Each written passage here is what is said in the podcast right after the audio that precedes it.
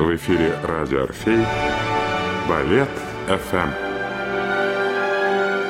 Хотите узнать, как звучит танец? Балет ФМ. Авторская программа Илзы Лиепа. Программа подготовлена при финансовой поддержке Федерального агентства по печати и массовым коммуникациям. Здравствуйте, дорогие друзья! Сегодня я продолжаю рассказ о нашей современнице, выдающейся русской и советской балерине, всемирно известной балетной звезде Натальи Макаровой. В своем рассказе я как раз приблизилась к тому моменту, когда она совершила столь важный и столь серьезный для нее шаг, став невозвращенкой тогда, в 1900 70 году на гастролях Кировского театра в Лондоне. Она танцевала «Жизель», приблизилась к своему 30-летию. Для балерины, конечно, это уже возраст, это уже даже больше, чем половина 20-летней карьеры, которая полагается в театре балетному артисту. И ей предстояло принять столь судьбоносное и важное для нее решение, отдавая себе отчет, что она навсегда, как в тот момент она думала и должна была быть к этому готова, навсегда разрывает связи со своими родными, оставшимися в Ленинграде, со своим театром, со своим городом, со всей своей жизнью, которая была до.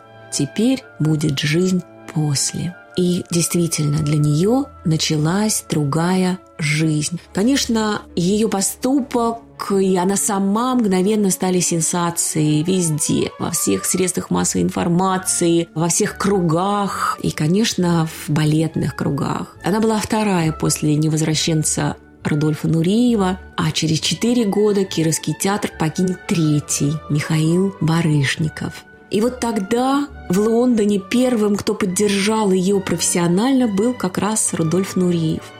Они были знакомы, конечно, по Кировскому театру, общались, но общались сложно. Нуриев был человек с непростым характером, но сейчас он приглашает Наташу Макарову сделать несколько записей на телевидении, и они записывают ПДД из «Лебединого озера», она снимается в «Умирающем лебеде». Потом они еще будут танцевать вместе, будут встречаться на сцене. Чаще всего они будут танцевать «Ромео и Джульетту», где и он, и она будут совершенно фантастическими. И актерами, и танцовщиками одновременно. Но с Нуриевым Наташе было сложно. У нее непростой характер. У него вдвойне вдвойне непростой характер и непредсказуемый. И, в общем-то, она понимает, что рассчитывать на его партнерство не придется. Конечно, первые шаги на Западе были непростыми. Во-первых, проблема языка встала очень остро. Ей срочно пришлось учить английский. В школе она учила, как и все, французский язык. Это новое время требовало воспитания воли. Каждый день она ждет.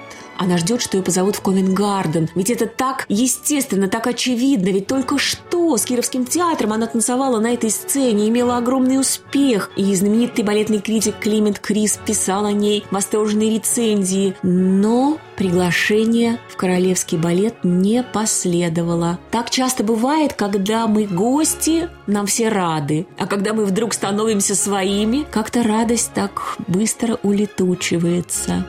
Так случилось и здесь. Все примы королевского балета написали в дирекцию Ковенгардена письмо, смысл которого был в том, что если вы возьмете Макарову, то мы уйдем. Ну, это был, конечно, демарш. Демарш против новой звезды, новой конкурентки. Этого Примадонны Ковенгардена не хотели, тем более, что только-только закончилось время английской Примадонны Марго Фонтейн. Она оставила сцену, будучи первой леди английского балета. И Наташа Макарова тогда пережила мучительные дни. Конечно, разочарование. Что будет дальше? Чужая страна, новая жизнь, отсутствие языка. Что делать?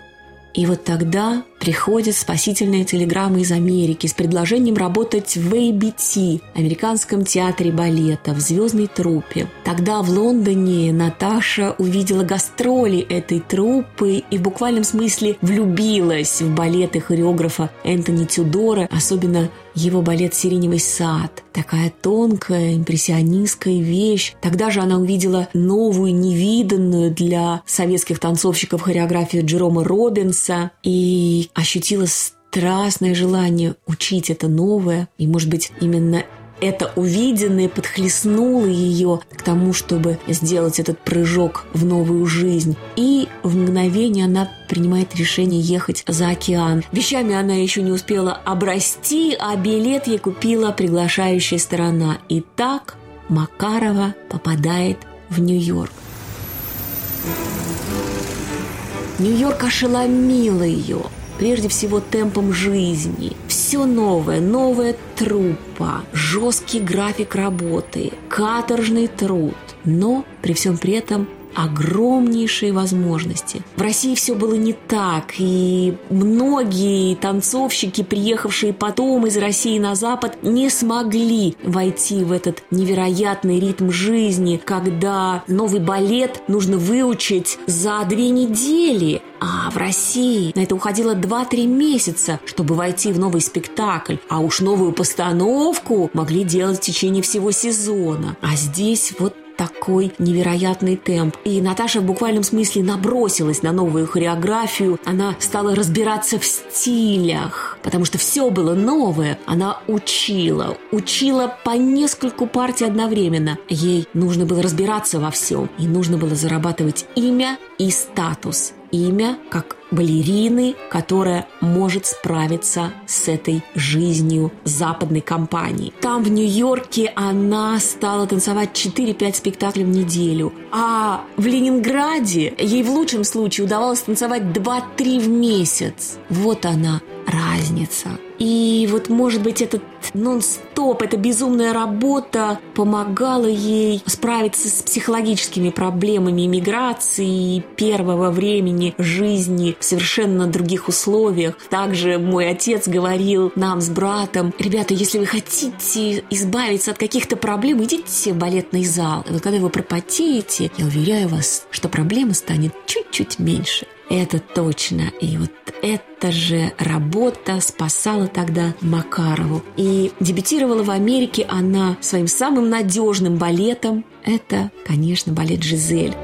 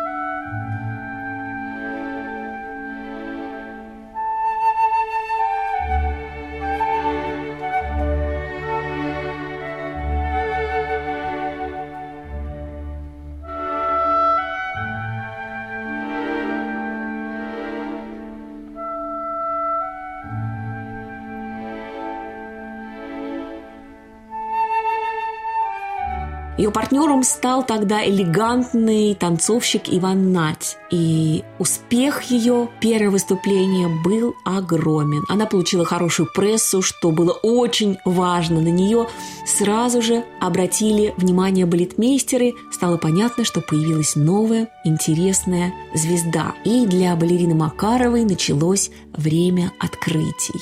Первым балетмейстером, который стал с ней работать, был Элвин Эйли знаменитый американец, который работал с чернокожими танцовщиками. Увидя Макарову, он загорелся сделать для нее номер на джазовую музыку. И тогда Наташа, чтобы лучше понять джазовую культуру, начинает ходить в клубы слушать джаз чтобы проникнуться этой музыкой, этой новой культурой. Она заходит и на дискотеки, чтобы понять, как сейчас двигается современная молодежь. И поистине в этом первом времени ее работы на Западе раскрылся весь ее потенциал профессионально умной балерины. Она отлично справилась с постановкой Элвина Эйли, а потом дальше. Джордж Баланчин поставил на нее мюзикл.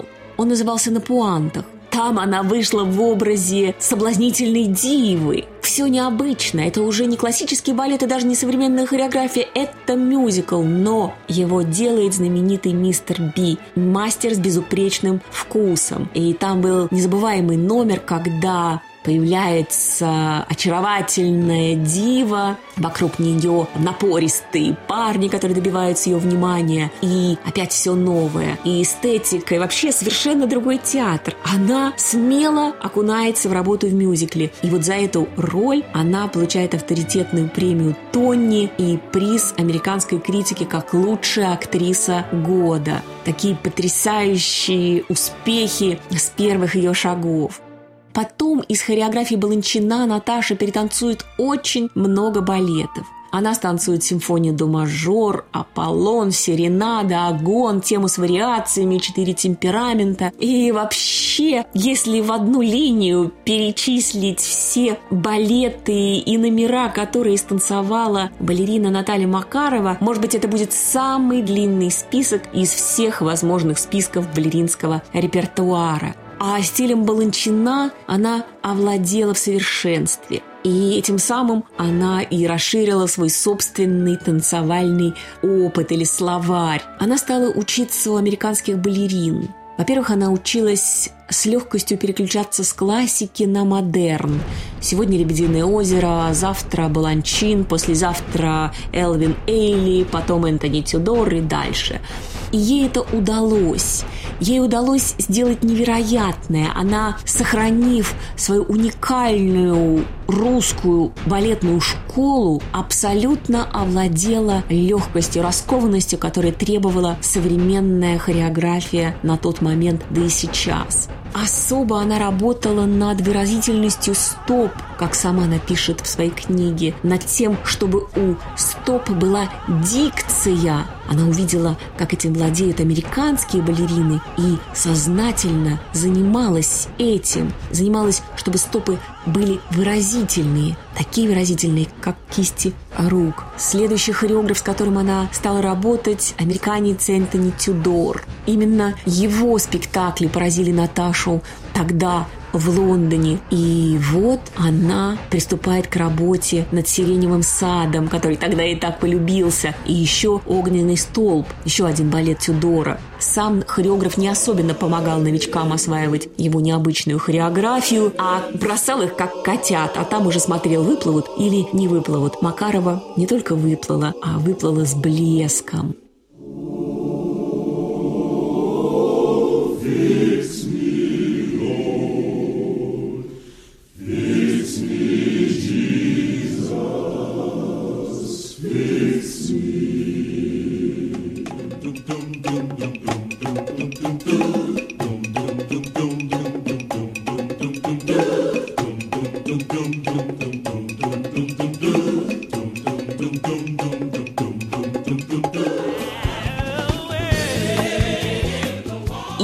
Переключилась в новое. Джером Робинс. Хореограф очень непростой и, кстати говоря, с трудным характером. Но ей с ним было работать легко. Легко, потому что она очень хорошо понимала его. Джером Робинс ставит для нее и для Барышникова, который к тому времени тоже стал работать в Америке, балет «Другие танцы». Изумительный, один из лучших балетов, в котором встретились два гениальных танцовщика Наталья Макарова и Михаил Барышников. О времени работы с Робинсом Макарова напишет, танцуя другие танцы, словно плетешь шаль из валенсианских кружев, где само кружево – хореографическая ткань, а воздушные дыры, облекаемые этим кружевом – это паузы, подтексты, оттенки. Вся та недоска на волю танцовщиков. Он как будто бы давал им свободу. И действительно, все это смотрится на пленке так, как будто два гения импровизируют. Так это легко легко, изысканно. И здесь уже виден ее фирменный стиль с невероятно красивым изгибом спины, с закинутой головой, который всегда будет ее отличать во всех ее постановках и чему будут подражать следующие за ней балерины. А за четыре года в Америке Наташа встала на ноги и очень поддержала Барышникова, который тогда только приехал в Америку. Их всегда связывали дружеские отношения отношения. И вот тогда она была его партнершей в первой Жизели в Нью-Йорке. А случилось это так. Она должна была танцевать этот спектакль со своим прекрасным партнером Иваном Нать. Но она упросит его отдать этот спектакль Мише, потому что было очень важно, чтобы в конце сезона, а сезон ABT заканчивался, Миша уже появился на американской публике. И критики тогда назвали спектакль русским психологическим театром.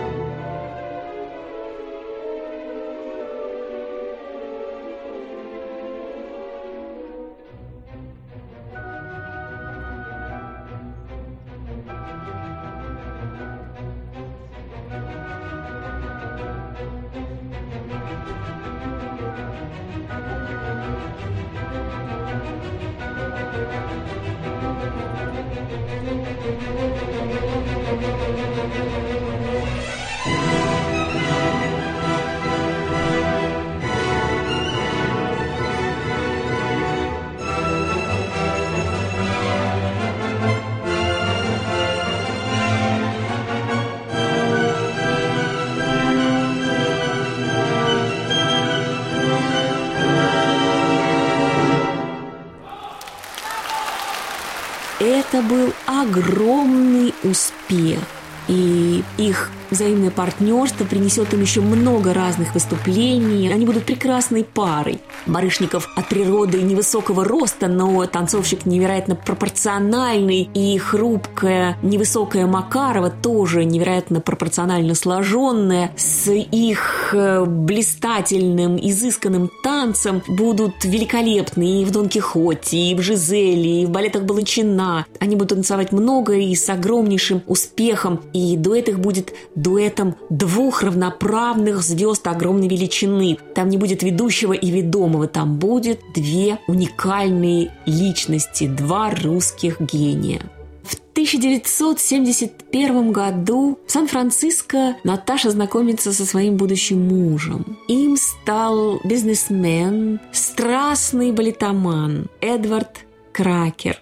Так удивительно случилось, что он брал автограф у Наташи еще в 60-е годы, когда она приезжала на гастроли в Америку с Кировским театром. И вот познакомились они только тогда, в 71 году. Познакомились и поженились. Шафером на свадьбе был Миша Барышников. Он держал венец над невестой. Сохранились эти фотографии удивительные. Наташа Макарова и венец над ней держит Миша Барышников. Судьба Макаровой балерины и судьба Макаровой женщины полноценны. В Америке она стала матерью. И вот тогда, когда ждала своего будущего сына Андрюшу и написала свою невероятно интересную автобиографию. Это увесистый том. Он вышел тогда в Америке и не так давно был издан и у нас. И мне кажется, что то это должна быть настольная книга для каждой начинающей балерины. Там столько